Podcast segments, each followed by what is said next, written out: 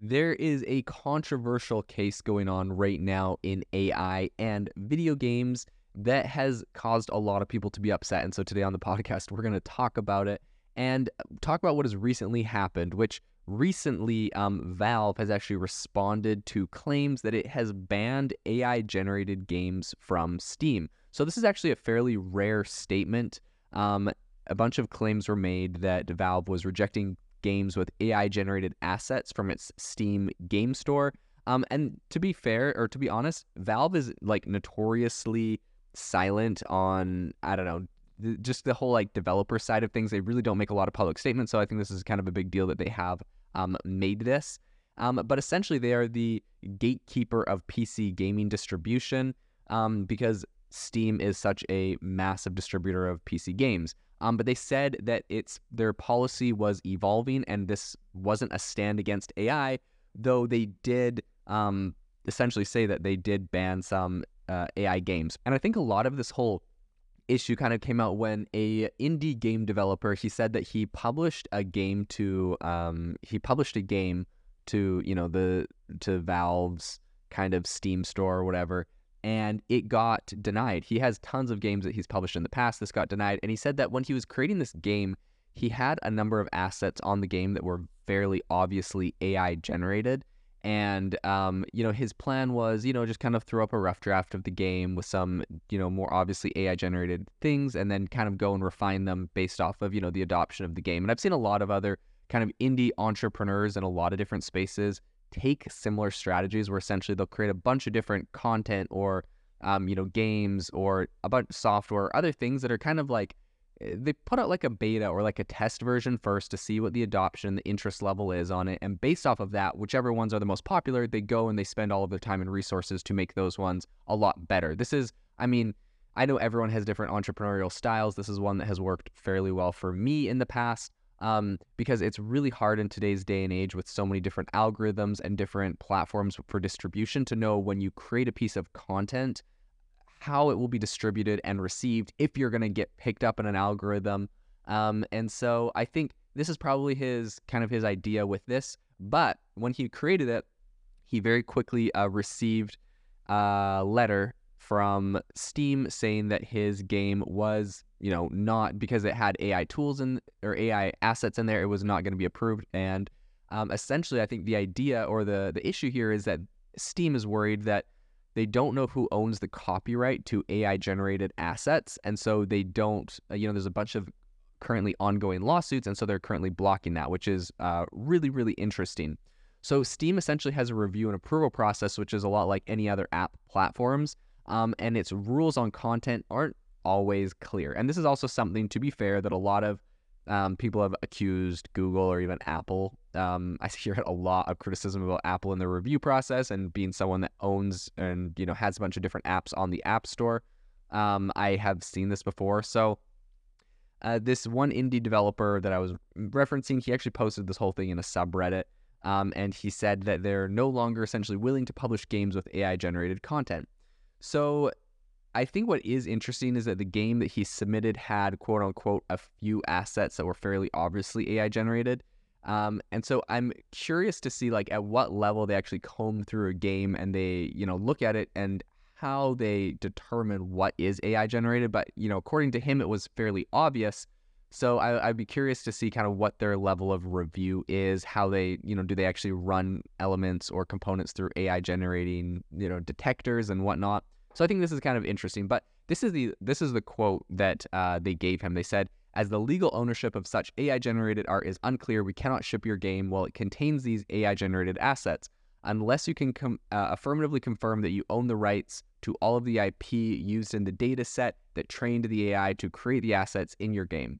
So here's another interesting thing. About a week after that, they they gave him another update and they said because I think he tried to resubmit the game and they said we reviewed your game and took our time to better understand the AI tech used to create it. Again, we will strive to ship most titles submitted to us. We cannot ship games for which the developer does not have all of the necessary rights at this time. We are declining to distribute your game since it's unclear if the underlying AI tech used to create the assets has sufficient rights to the training dataset. Now, I'm assuming what they're referring to is Midjourney, um, that some of these assets may be created by Midjourney.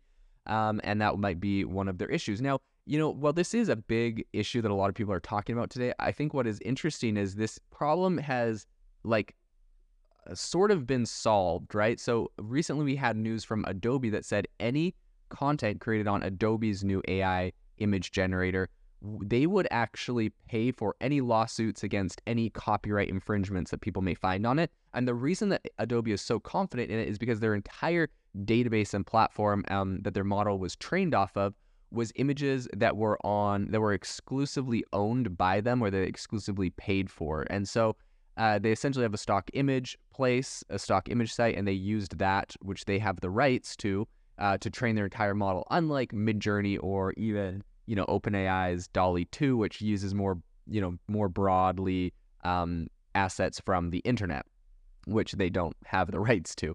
So I think this is really interesting. I think the the solution here is to use Adobe's uh, solutions in when you're generating some of these assets. But I know this is not this is easier said than done because Midjourney is by and large, by like by a long shot, the best uh, text to image generator. And there's a lot of these other tools that are very good at what they do, that are very specific. Um, and so I think it's gonna be it's gonna be a tricky situation, and we'll have to see how a lot of the lawsuits play out.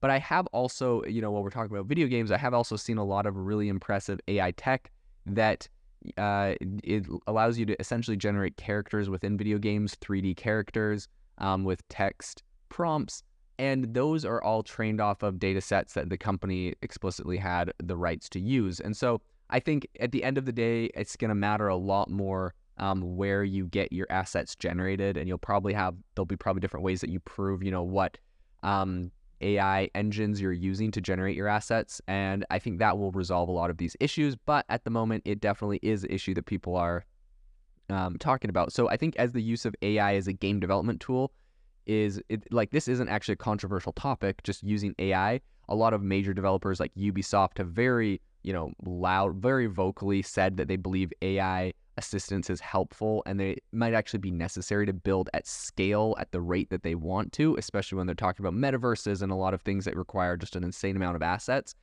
But um, AI that helps create really realistic mountains or switch up, you know, quest structures is one thing and generative AI powered by unpaid artists is, you know, what they would say is another. So I think it's not exactly clear what liability, if any, different creators or distributors of this AI art are going to have. We're still waiting for a lot of the the lawsuits to kind of settle. But if these creators can't realistically claim copyrights on their own work, I think that Valve has essentially just said that this is a risk, um, and publishing their games is too high of a risk. So Valve responded to Eurogamer um, and said that basically their policy is more, you know, what le- what's legally required than any other stance on AI. I don't think they have a problem with AI in general. It's not like they're just banning AI because they dislike it. Um, they said, We know it is a constantly evolving tech, and our goal is not to discourage the use of it on Steam. Instead, we're working through how to integrate it into our already existing review policies. Stated plainly, our review process is a reflection of current copyright laws and policies not an added layer of our opinion. As these laws and policies evolve over time, so are our process. So I think in the meantime, uh, Valve says that it's going to refund the normally non-refundable app submission fee uh, for for you know this specific developer, or in any other cases where this is a problem. But I think at the time, it's you know not really clear that AI is being used um, meaningfully outside of a bit of experimentation. So it's going to be interesting to see what actual impact this has on the industry as a whole and how we see this evolving in the future.